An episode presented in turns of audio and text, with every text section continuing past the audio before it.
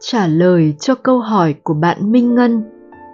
Sao con thực hành nhiều năm rồi mà vẫn chưa thấy kết quả cuối cùng, thưa thầy?